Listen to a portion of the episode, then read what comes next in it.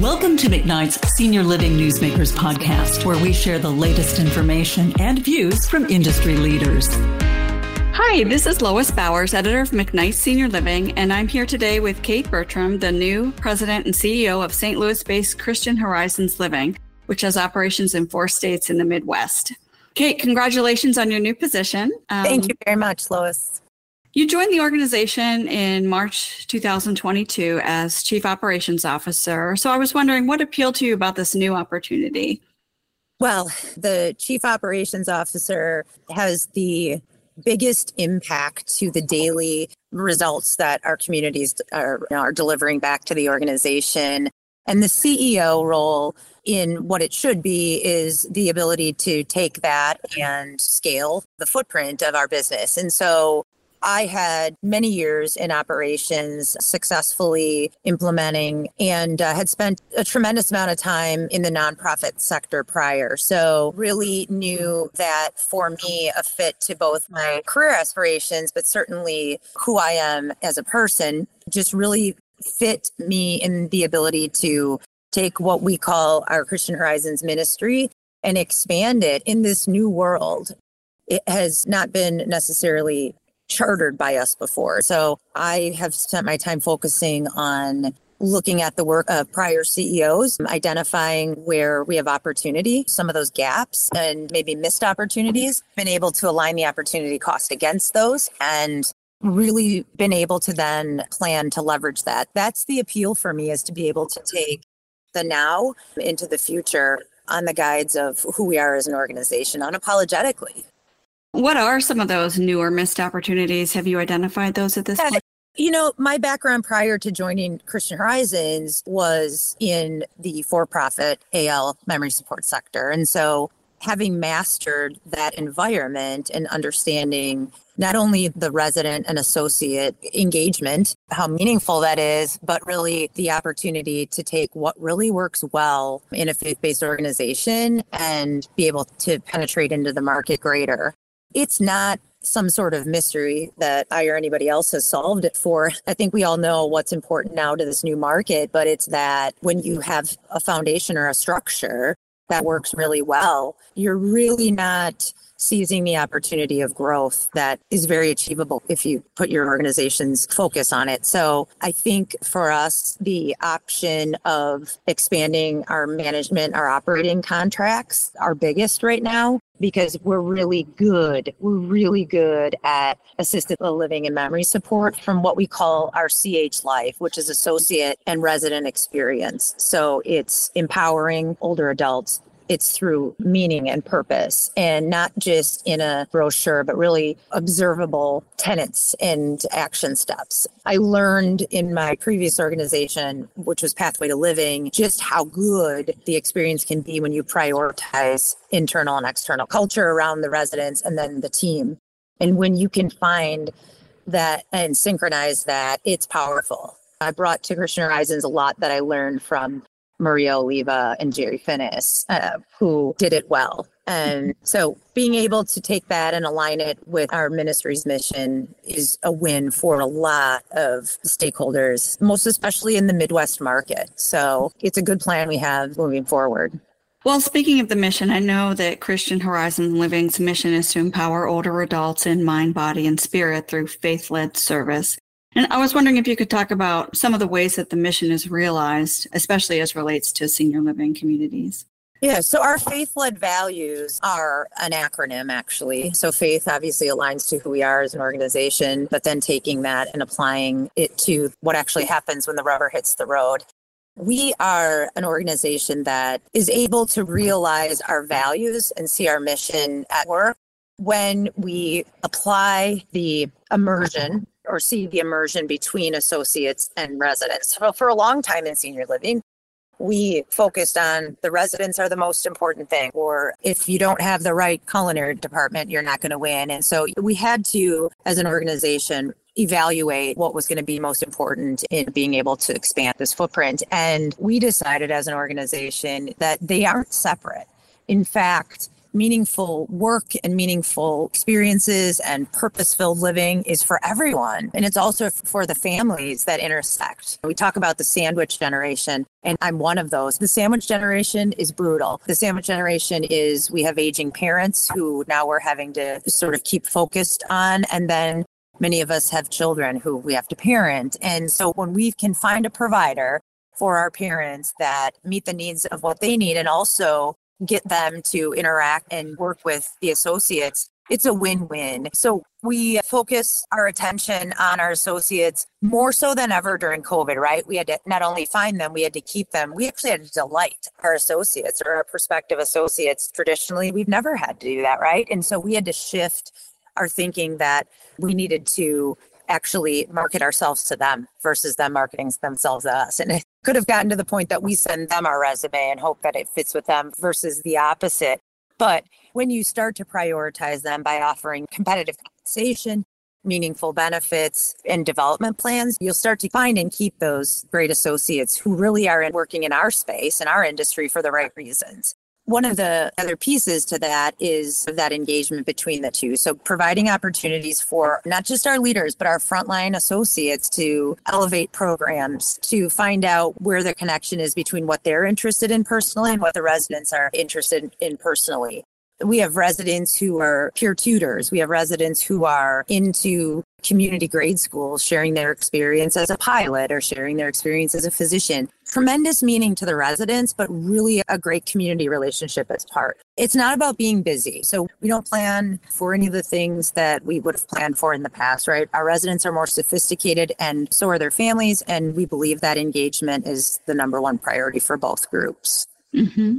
Well, kind of a related question. I understand that one of your areas that you focused on as COO was culture development. And I wondered if you could share what you believe makes for a good organizational culture and how an organization arrives at that point.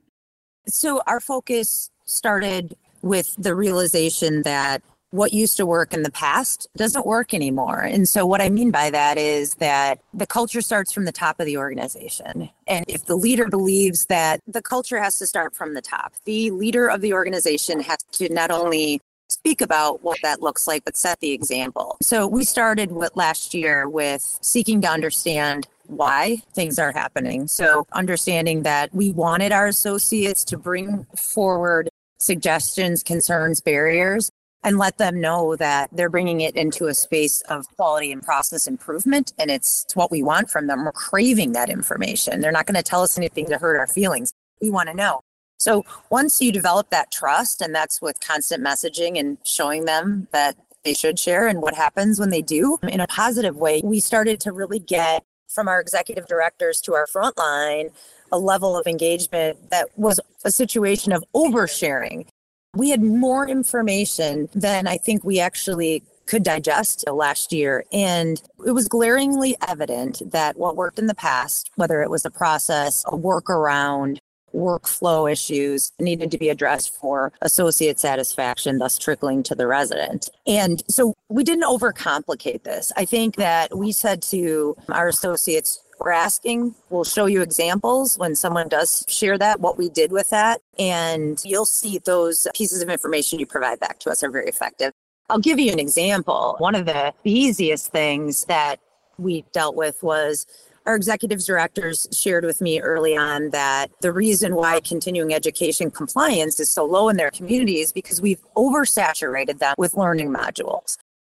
So in the past, the organization felt like we have our required continuing education, depending on the care area. We'll populate that in your modules. And then we decided it was a great learning tool. So we gave them all of these other things. Well, not achievable, not even in the COVID environment, not achievable for anyone day to day or month to month. And so one of the executive directors, like, I'll never get there because what's presented is overkill. So took that information, evaluated it, streamlined, and now our compliance is very high. So it's just taking and listening. The example I gave you was very simple, but you have to be tuned in. You have to seek to understand and you have to ask why. And when you don't, you'll get the responses that kill an organization like we've always done it that way. I don't know. I don't know. Instead, there's that accountability and the other thing related to culture we implemented was a RACI chart, some of these fundamental organizational models. So, RACI is an acronym responsible, accountable for, consulted, and informed. So, really, who's responsible, who's accountable, who can provide information but is not decisional, and then who needs to be informed of the final decision. And so, once we started to take some of the fundamental things we do at our home office level all the way through to the communities, and we're still doing it, people were able to address action steps and timelines to that accountability. And so all of our new job descriptions that get rolled out have RACI charts attached to them. So they know truly what they're responsible, accountable, consulted, or informed to. And that it was something that our feedback on it was, yes, thank you. I didn't know. I didn't know if I was supposed to do that. Well, when someone doesn't know that, then they don't do it and the goals don't get accomplished. So it's like some of that fundamental stuff were important. Mm-hmm. Thank you. Well, switching gears a little bit, I know another area of focus for you has been pandemic recovery, and you touched on the pandemic. I was wondering if you could share where you think the senior living industry is at in its recovery from the pandemic. Yeah, so focusing on the residential side of post COVID recovery, we actually, as an organization, have recovered to pre COVID levels. So we're flying high because of that. Nationally, we don't see that, but we've seen a, pretty substantial trajectory to older adults coming back to seek services. Aside from all of the implications that COVID did healthcare wise to every organization, it really decimated our reputation of being the right option for so many. And so, working through the associations and trying to actually pinpoint and redirect and respond to some of the negative press and others that we were given we've made headway, but it's still back to basics in developing trust and finding match points. So, are we right for everyone? No, we're not, but we're right for a lot. And so, finding that connection. So, we really having to, providers across the country, really having to evaluate how they assess and connect with their prospects to make that connection again. We can't assume that that's there because we've done assisted living in the United States for, we're probably at 30 years now, maybe. But a lot of that was destroyed with COVID. And so we're coming back. And, you know, the NIC data and other data points show that our recovery has been fantastic. That's so. great. So, Christian Horizons Living has plans to expand its life plan community portfolio. Could you talk a little bit about that? Yeah. So, for us, we started as a provider providing skilled nursing and quickly grew in the 70s and 80s to life plan communities. So offering everything from short term, long term skilled, AL, AL memory support, and independent living in several variations. So more congregate, and then we have cottage homes. It's an incredible set of life plan communities from a needs based perspective. Those still make sense. Life plan communities still make sense. It's really that insurance plan for older adults and their families as well to know that the next steps are planned for and that the right care and services, when needed, maybe never needed, are in place as a backdrop. And so we still believe in the life plan community model, but from that regard, we're looking to primarily stay in our Midwest footprint. So we're not going to go out and develop a new build of a life plan community. That's not on our plan for the next two years, but we certainly will look at opportunities of those providers that are looking to step away from it for some reason or another. Our most significant growth plan, though, in the next 24 months comes on growing our AL operating agreements. Back to what I said earlier, it's just we know what works well. We know the market that we we're in. We never want to scale bigger than the Midwest market at this point because we're so in tune with this marketplace.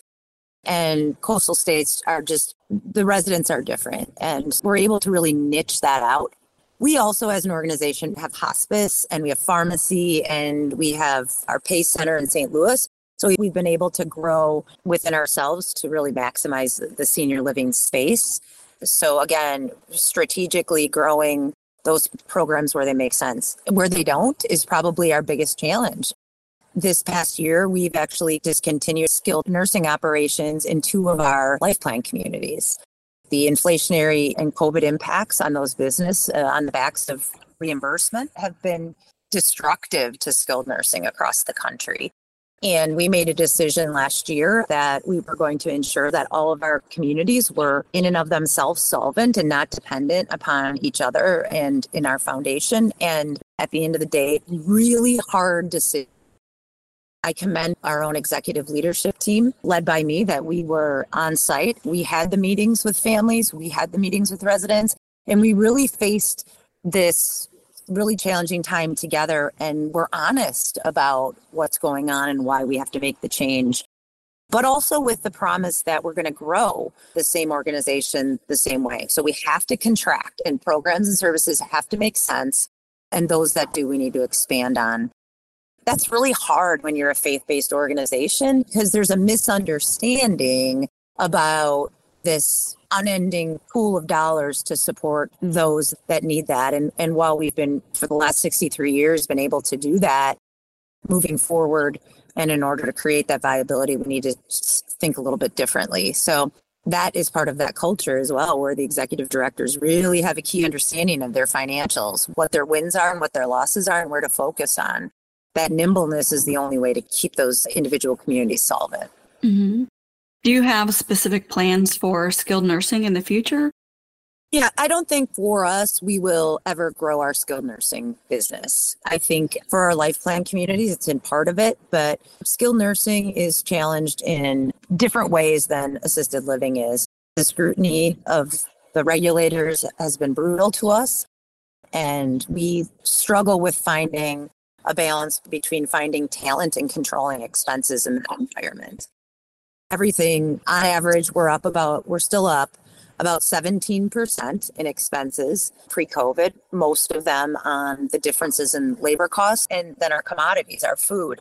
And so we anticipate that that will, at least from the commodity standpoint, fix itself down the road, but we don't know when. And we certainly can't be in wait mode. And I think that that's a big challenge financing and banking relationships. So we're in a precarious situation in our industry where the banks are actually you know shoring up their own capital. And so in general the banks haven't been interested in senior living providers the last probably 18 months because we're risky for them somewhat with our occupancy levels coming back and expense management. Our types of organizations are more risky.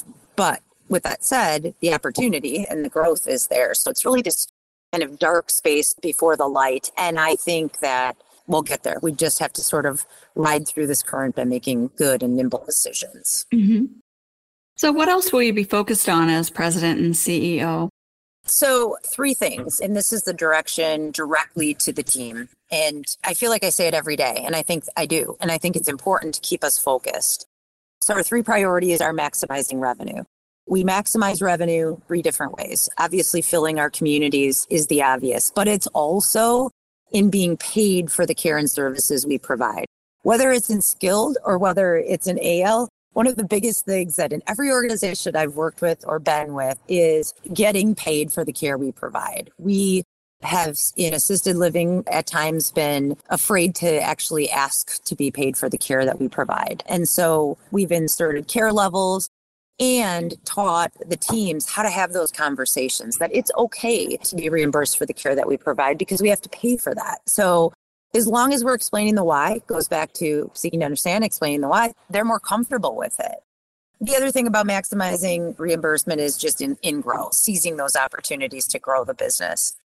The second priority that we have is streamlining efficiencies and workflow. So mitigating and eliminating workarounds based on a person's preferences. We really are using benchmark data to make sure that we're doing everything that we can to make the work the job, especially our frontline teams, as easy as it can be, maybe as least restrictive as it can be, to really be focused on what's important, and that's at the actual care and services of the residents.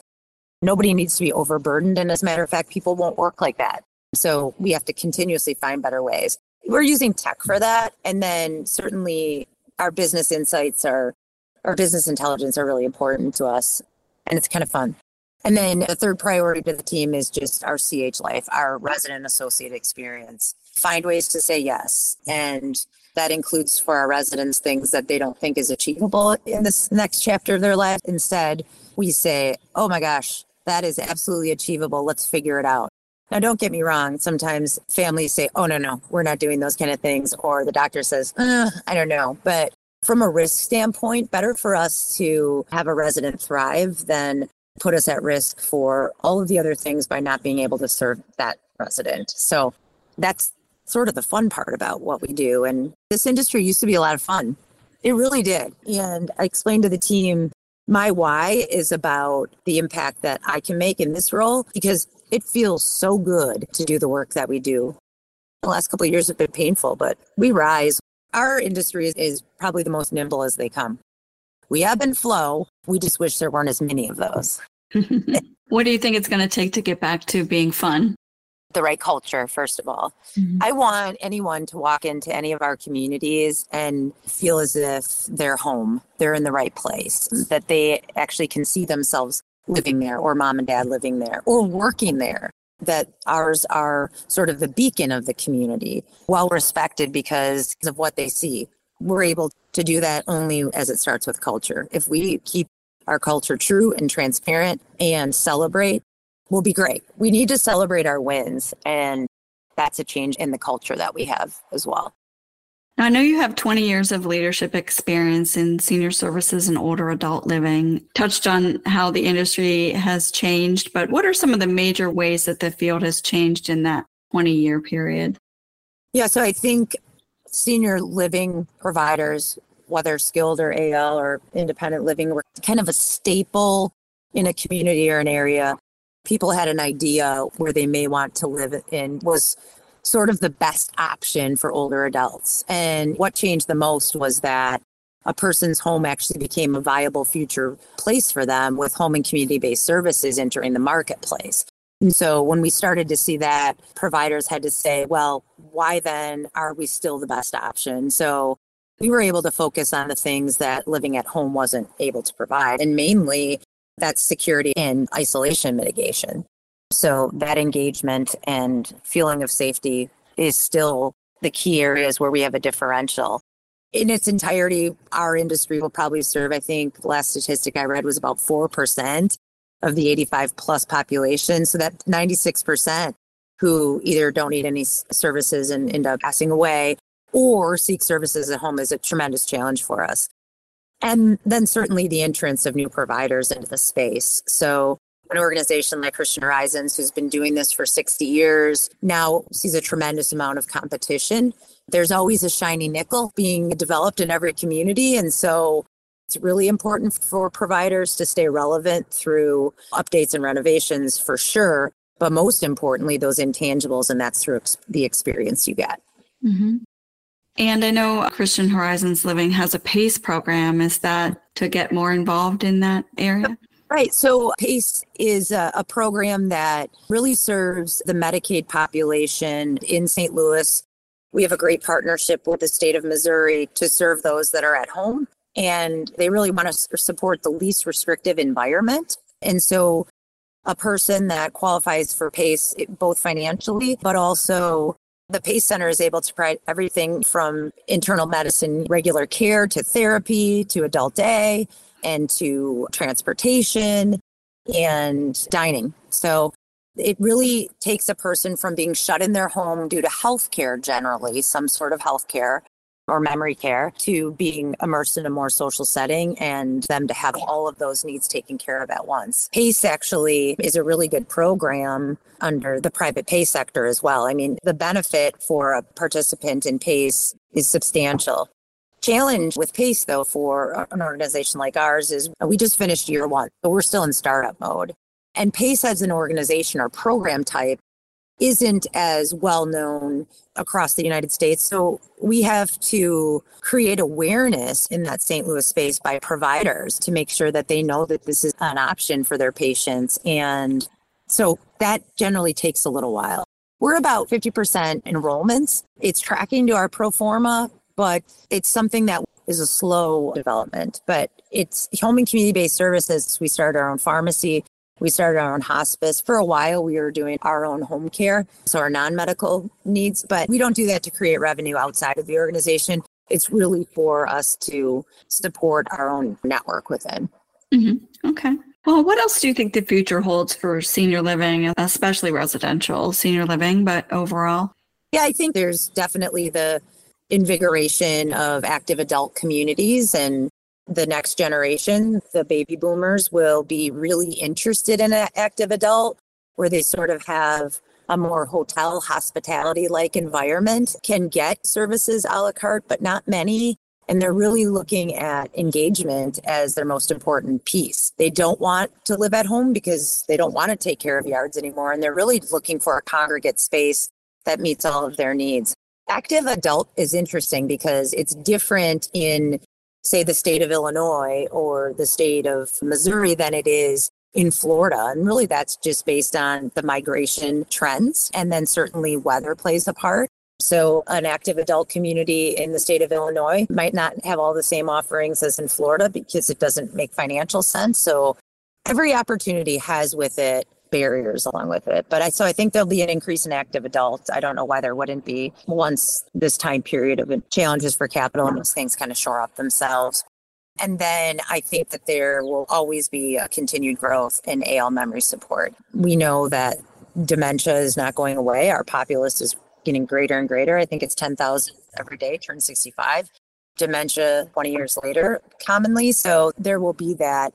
I think it'll be neat to see how AL can adapt to support dementia needs without restrictive memory support, without restricted memory support neighborhoods. And so, what I mean by that is using tech and AI and those sort of features that are so prevalent now in a space to keep them in an AL setting. So, reminders and concierge services, all AI and tech delivered uh, to a person's apartment, reminding them of what's important in the moment or that time of day or things they should be doing or things that they like to do, and really keeping them in that least restrictive, vibrant AL instead of a more contained space. That's hard. That's a hard transition where I think we can do it. I think we can do it in AL and do it well. Mm-hmm. Well, you mentioned active adult. I wondered if Christian Horizons Living had any specific plans related to active adult. Yeah, so we are not digging in the ground at all right now. We're really watching what's happening in the market, certainly looking at opportunities. It's really interesting. There are a lot of opportunities to take a distressed asset and turn it into active adult. There's a lot that out there right now, our next 18 months is really shoring up our core communities, growing AL memory support. That said, we do actually have a shovel ready plan for an active adult community, but we did not start that dig during COVID. And we have not gone back to securing partner and financing around that yet. We're just not ready yet. So our fiscal year just started, started July 1. And so I'm hoping this year, next year, this time next year, we'll see it a little bit differently. Okay. Is there anything else you'd like to share that we haven't discussed? No, I think what's been really neat about my transition from the COO to the CEO role is that for the teams in the field, those most important things, nothing changes. We still have a culture that is always evolving and doing better, and we are thriving in a space where we belong. And so we feel good about that. I will tell you that since joining the organization last year, I brought us to be involved more in Argentum and more in NIC and being in the places where partners are. And I think that that's really helped us expand where we were to where we could be going and mission and values intact. So it's really cool actually to be able to do that, the combination of both. Well, best wishes to you going forward. And I really appreciate you speaking with me today. This has been Lois Bowers, editor of McKnight Senior Living, with Kate Bertram, president and CEO of Christian Horizons Living. Thanks for listening.